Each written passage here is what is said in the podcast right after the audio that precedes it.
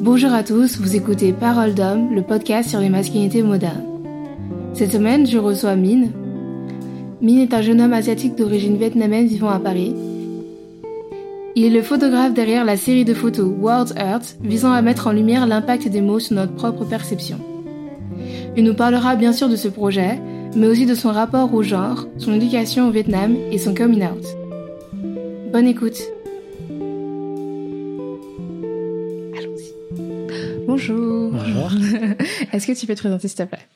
Du coup, je m'appelle Mine, euh, j'ai 28 ans. Je suis euh, designer graphique Mhm. et euh, sur Instagram, je fais de la photographie.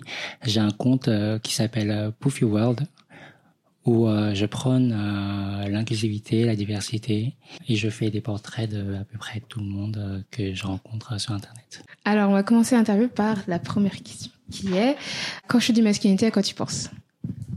La masculinité, c'est une injonction sociale, euh, une étiquette soumise aux hommes. Mhm. Malheureusement, euh, on pense souvent à, à la force, à la virilité, et je dis malheureusement parce que j'ai été éduqué euh, comme ça, j'ai été formaté à raisonner de cette manière. Aujourd'hui, je j'entends parler de dé- déconstruction de Ouais. de la masculinité ou masculinité au pluriel, et je pense que il est temps que cette vision de l'hyper masculinité et l'hyper euh, féminité change. D'accord. Tu dis que tu as été élevé comme ça. Est-ce que tu peux nous parler un peu plus de ton éducation euh, en tant qu'homme Oui, bien sûr. j'ai euh, j'ai vécu au Vietnam. Mhm. Je pense que dans comme dans beaucoup d'en- d'endroits euh, dans le monde, euh, on est éduqué à être euh, fort, viril euh, quand on est euh, homme. Mhm. Et euh, cette euh, virilité, comment elle t'a affecté quand t'as grandi? Elle m'a pas forcément infecté parce que j'ai toujours su euh, quelque part que que, que j'étais gay et que j'aimais les hommes. Mhm. Mais euh, très tôt, en fait, on m'a dit que, que j'avais euh, beaucoup de choses comme les filles. Je me rappelle hein, de quelque chose quand j'étais petit, c'est euh, j'étais très câlin avec ma mère Ouais. et avec mon père aussi, mais surtout avec ma mère. Et un collègue à ma mère euh, m'a fait une remarque, euh, alors que j'avais 6-7 ans, que euh, les garçons, ça devrait pas faire autant de câlins à sa mère. C'est un peu absurde quand même. Oui. Et euh, comme quoi, c'est le- c'est un début euh, de D'homosexualité. de-.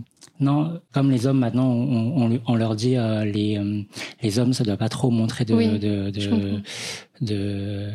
d'émotion. Mhm. je pense que c'est c'est un peu le reflet de de ça mais quand j'étais petit voilà.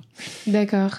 Et est-ce que cette remarque, elle t'a affecté euh, Est-ce que t'as changé ta- la manière dont tu te comportais avec ta mère à ce moment-là? Non pas du tout parce que comme je t'ai dit euh, je pense que j'ai réalisé très tôt que que j'étais pas comme les autres garçons Je pense aussi que à un certain moment de, de ma vie, je me suis demandé si je devrais pas être une fille. Très brièvement, mais euh, mais je me suis dé- demandé la question. D'accord. Est-ce que tu peux nous en parler un peu plus de cet euh, questionnement sur ton genre? Ouais. Pourquoi, le- pourquoi t'as pensé que tu devrais être une fille?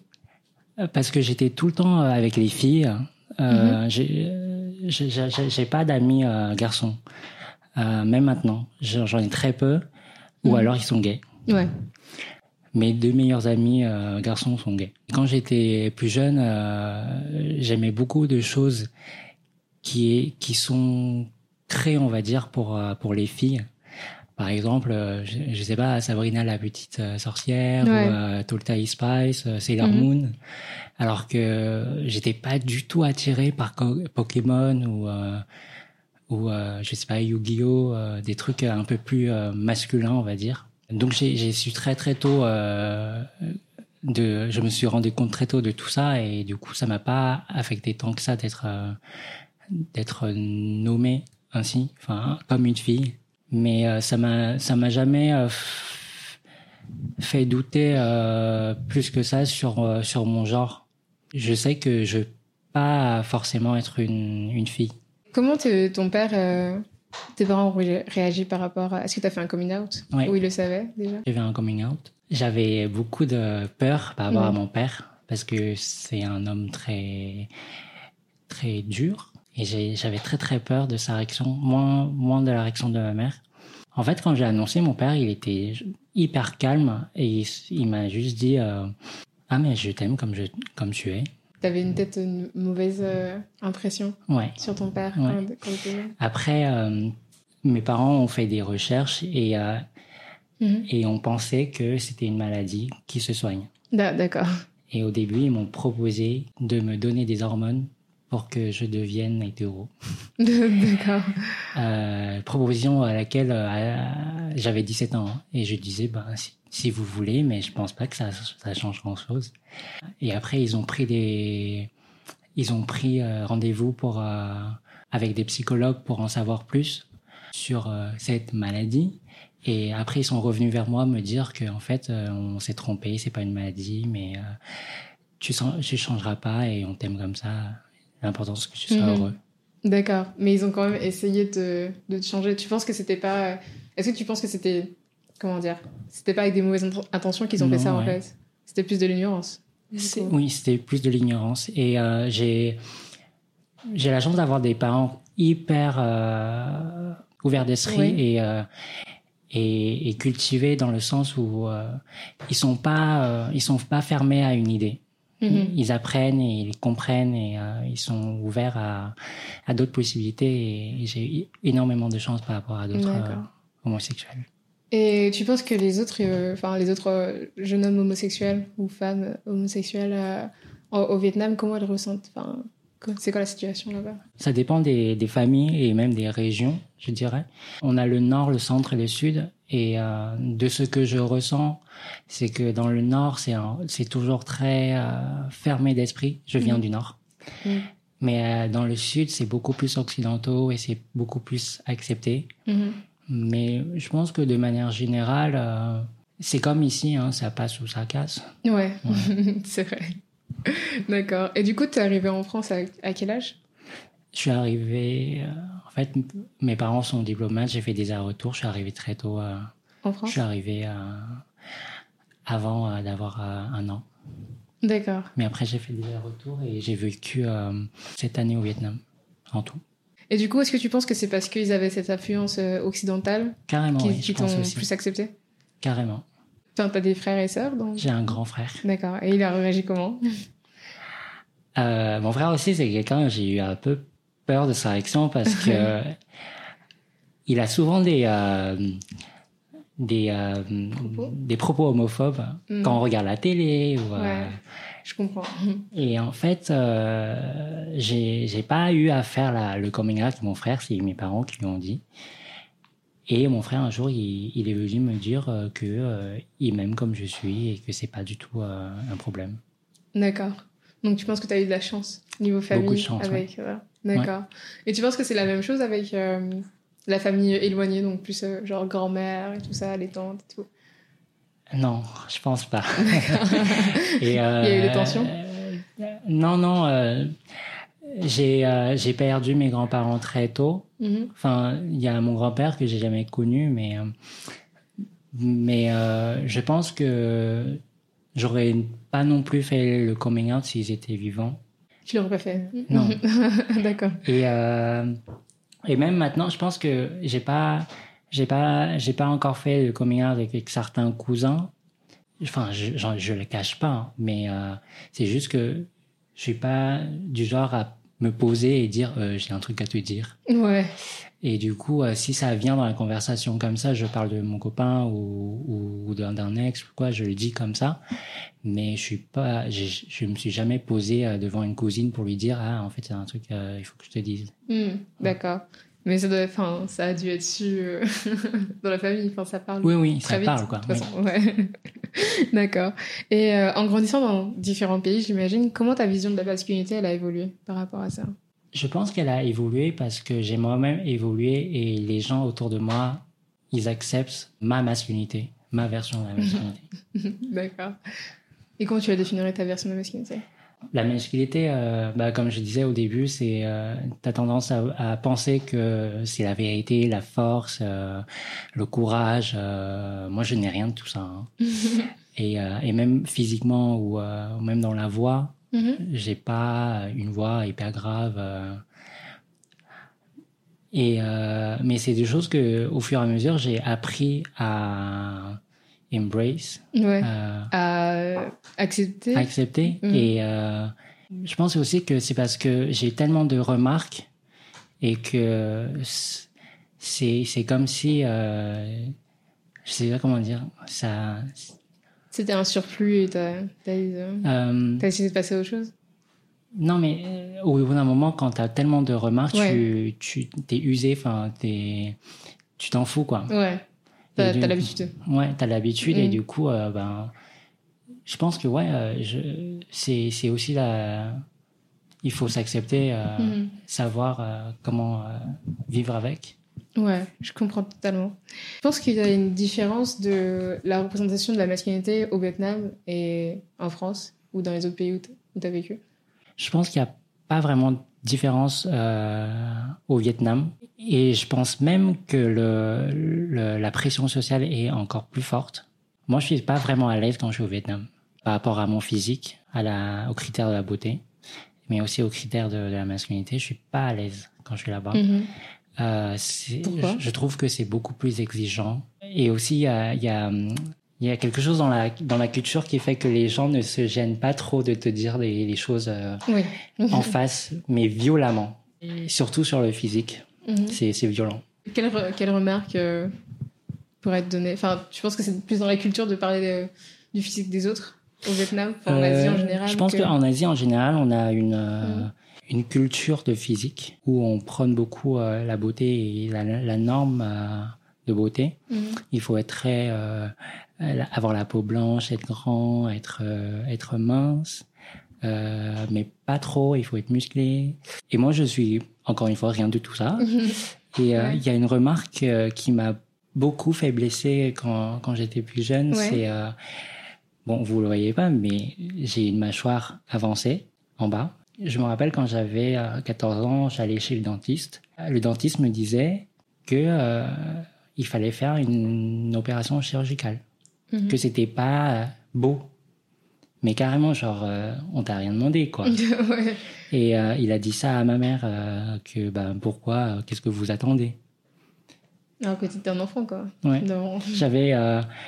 Et ouais, je, je me rappelle d'être rentré à 14 ans en larmes de chez le dentiste parce que, enfin, pas parce que j'avais mal, c'est parce que j'avais honte. Mhm. D'accord. Donc il y a beaucoup de cette culture de chirurgie mhm. plastique. D'accord. Et tu trouves qu'on la ressent pas vraiment en France?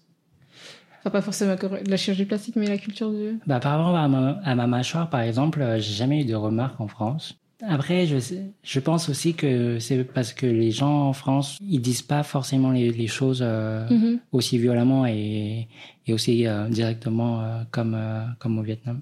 Un point, un point positif pour la France. un point pour la France. Et euh, est-ce que toi, tu te trouves beau finalement après ces 28 ans d'existence? Oui, franchement oui.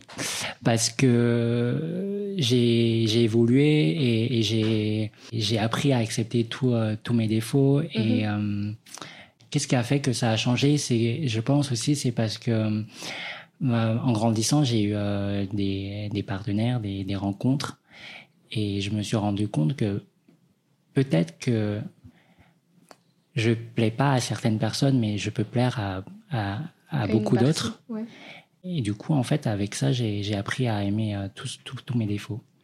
Avant, euh, encore par à la mâchoire ou, ou, même le nez, je me suis dit, euh, ah, c'est sûr, je vais faire une opération plus grand quand j'aurai l'argent. Ouais.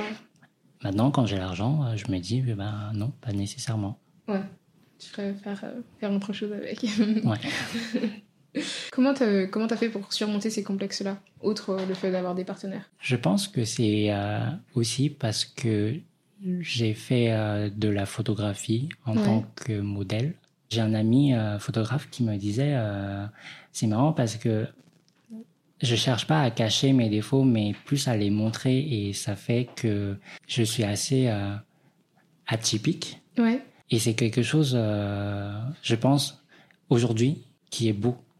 Oui. Quand je vois des, des, des, des, des gens sur Instagram euh, qui montrent leurs défauts, je trouve ça beau.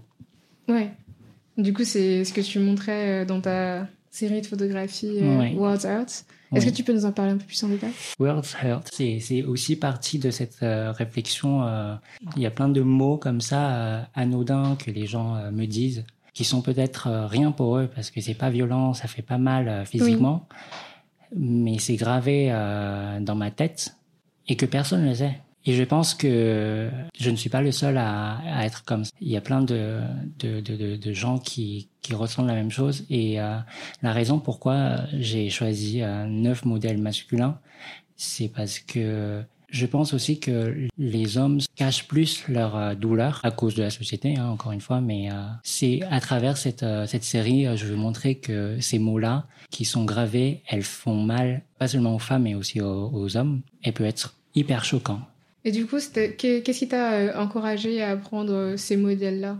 Pour cette série parce que maintenant je fonctionne en, en série et euh, je voudrais pour chaque série d'avoir un panel assez large de de personnes assez différentes. Mhm. J'ai contacté euh, d'autres personnes encore euh, qui sont encore euh, qui sont encore plus différents, mais qui ont pas qui n'ont pas accepté ou qui ont qui ont quelque chose à faire ce jour-là et du Ouais, coup ils n'ont pas pu participer. Qu'envisages-tu pour le futur pour cette pour cette série de photos? Ferais une expo, des choses comme Ah ça? oui.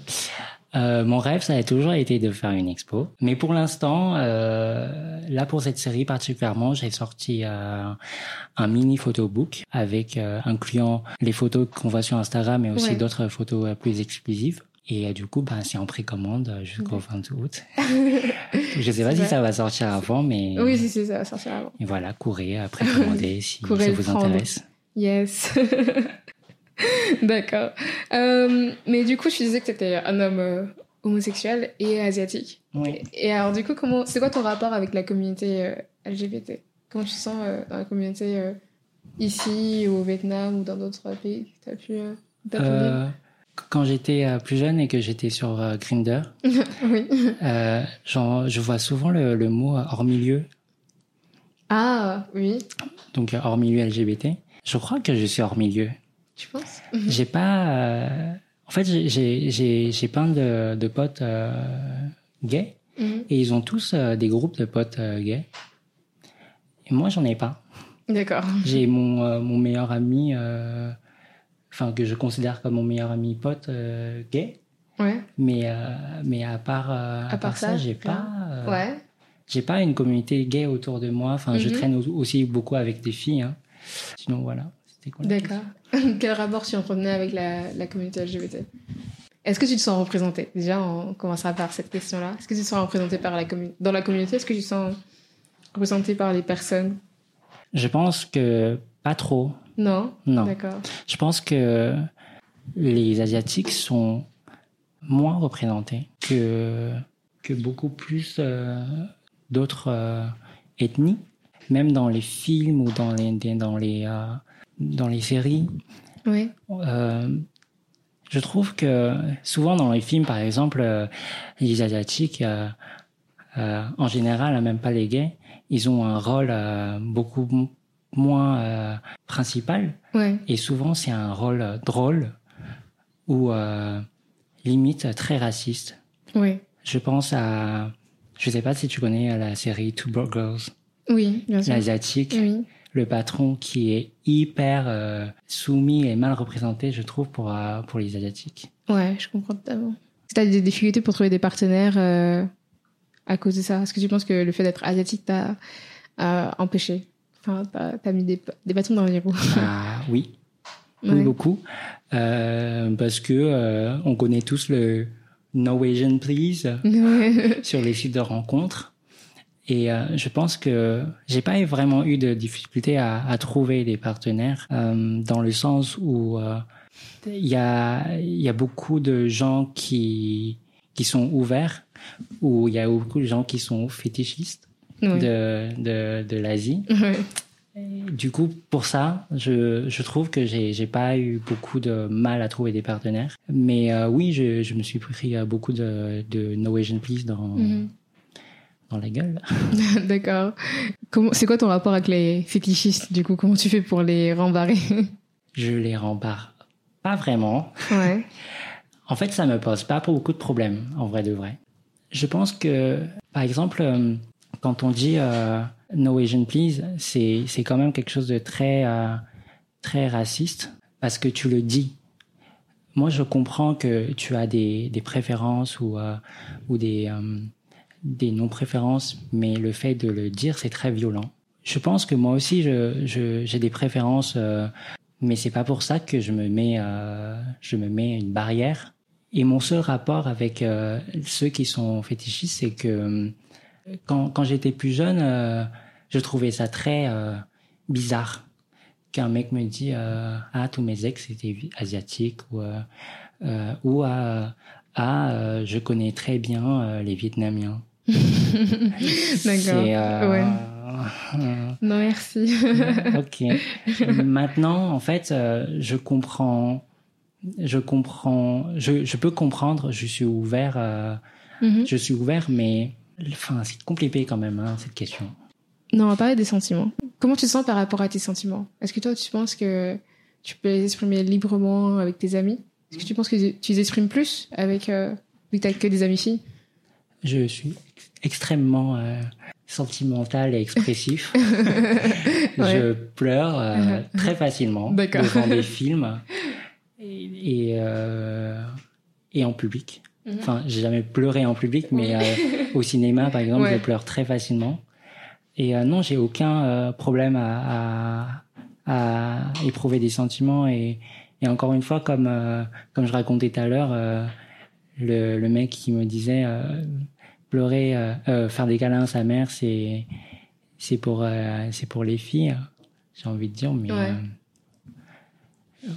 mais enfin euh, je suis humain quoi. Oui. j'ai des sentiments mais par exemple mon père euh, ne pleurait pas enfin mon père se montrait très très fort. Je l'ai vu pleurer je sais pas deux fois dans sa vie mais mais c'est tout. Et est-ce que tu penses que tu les exprimes plus euh, parce que tu as été élevé autour de femmes ou c'est juste ta nature à toi? Je pense aussi parce que je suis entouré des gens avec qui je suis extrêmement à l'aise. Et j'ai pas besoin de cacher euh, des émotions pour euh... par exemple euh, j'ai un copain euh, avec qui euh, j'exprime toutes mes panels d'émotions même ouais. même les plus bizarres et parce que je me sens extrêmement à l'aise avec lui ouais. et j'ai je cache pas mes sentiments euh... donc tu penses que tu es dans un environnement euh, safe faire ce genre de choses? Oui. mais est-ce que tu penses que tes, tes sentiments ont été euh, accueillis négativement? Quelque dans part? le passé? Ouais dans le passé par des environnements peu euh, je pense que non parce que en fait je, je suis je suis quelqu'un de très positif et les, les sentiments positifs c'est c'est pas ça dérange personne. Oui D'accord, j'ai vu une de tes questions, c'est est-ce que euh, tu as déjà eu euh, des remarques par, par rapport à, à comme une fille ou... Oui, est-ce que tu fais quelque chose comme une fille? Est-ce que tu rien à voir, mais euh, quand j'étais euh, il y a quelques années, j'ai un ex qui m'a qui qui m'a qui, qui a rompu. Oui, j'ai un ex qui a rompu avec moi. Et la et la raison c'était euh, parce que quand je suis avec toi, j'ai l'impression d'être avec une fille. Ah, d'accord. Voilà. À ce point-là. À ce point-là. Et j'étais genre, waouh. euh, c'est pas un peu de la misogynie. Euh... Et c'était, euh, ouais. ça a été extrêmement violent pour moi parce que je pensais qu'à cet âge-là, j'étais passé un peu au-dessus de tout ça. Mais là, ça, ça, ça m'avait fait assez mal parce que parce que j'étais amoureux et parce que euh, je m'attendais pas du tout à, à cette réflexion là de la part de quelqu'un euh, de la part d'un homosexuel. Oui surtout d'une personne que tu as aimé quoi. Mm. mm -hmm. d'accord on va faire la dernière question et après ouais. on va conclure. Une chose que toutes, toutes les femmes devraient savoir sur les hommes selon toi? Alors je vais dire un truc euh, drôle d'abord. Ouais. Que les hommes euh, se branlent devant des pornos Merci. News. non, mais parce qu'il y a beaucoup de, de filles ouais. qui sont choquées que, que même s'ils sont en couple avec, euh, ouais. avec euh, des un femmes, ouais. qu'ils ont un partenaire, ils se branlent toujours devant les pornos. Dis donc. Voilà. donc voilà. Révélation. Et sinon, je pense que, je pense que non, on a on n'a rien à apprendre de nouveau. Enfin, euh... que nous, n'avons rien à apprendre de, vous, tu veux dire oui. oui. Je pense aussi que euh, les hommes, certains, mm -hmm. euh, ont beaucoup à apprendre des femmes. D'accord. Voilà. ok. bah, écoute, merci beaucoup. Euh, où est-ce qu'on peut te retrouver en ligne? Je suis sur Instagram. Euh, mon compte, c'est atminfa ou atpoofywork pour euh, ma série photo. Sinon, courez acheter le photobook avant qu'il soit plus en précommande. c'est ça. ok, bah, je mettrai tous les liens en description, l'Instagram, le lien pour le livre et tout ça. Bah, écoute, merci beaucoup. Merci à toi pour l'interview. Pas de problème. Merci d'avoir écouté ce podcast jusqu'à la fin. Retrouvez l'intégralité de nos podcasts sur toutes les plateformes de streaming. N'hésitez pas à laisser 5 étoiles et un commentaire sur Apple Podcasts, cela nous aiderait énormément. Suivez Genre sur Instagram at genre-du-bas les podcasts et sur Twitter at genre les podcasts tout attaché. À la semaine prochaine!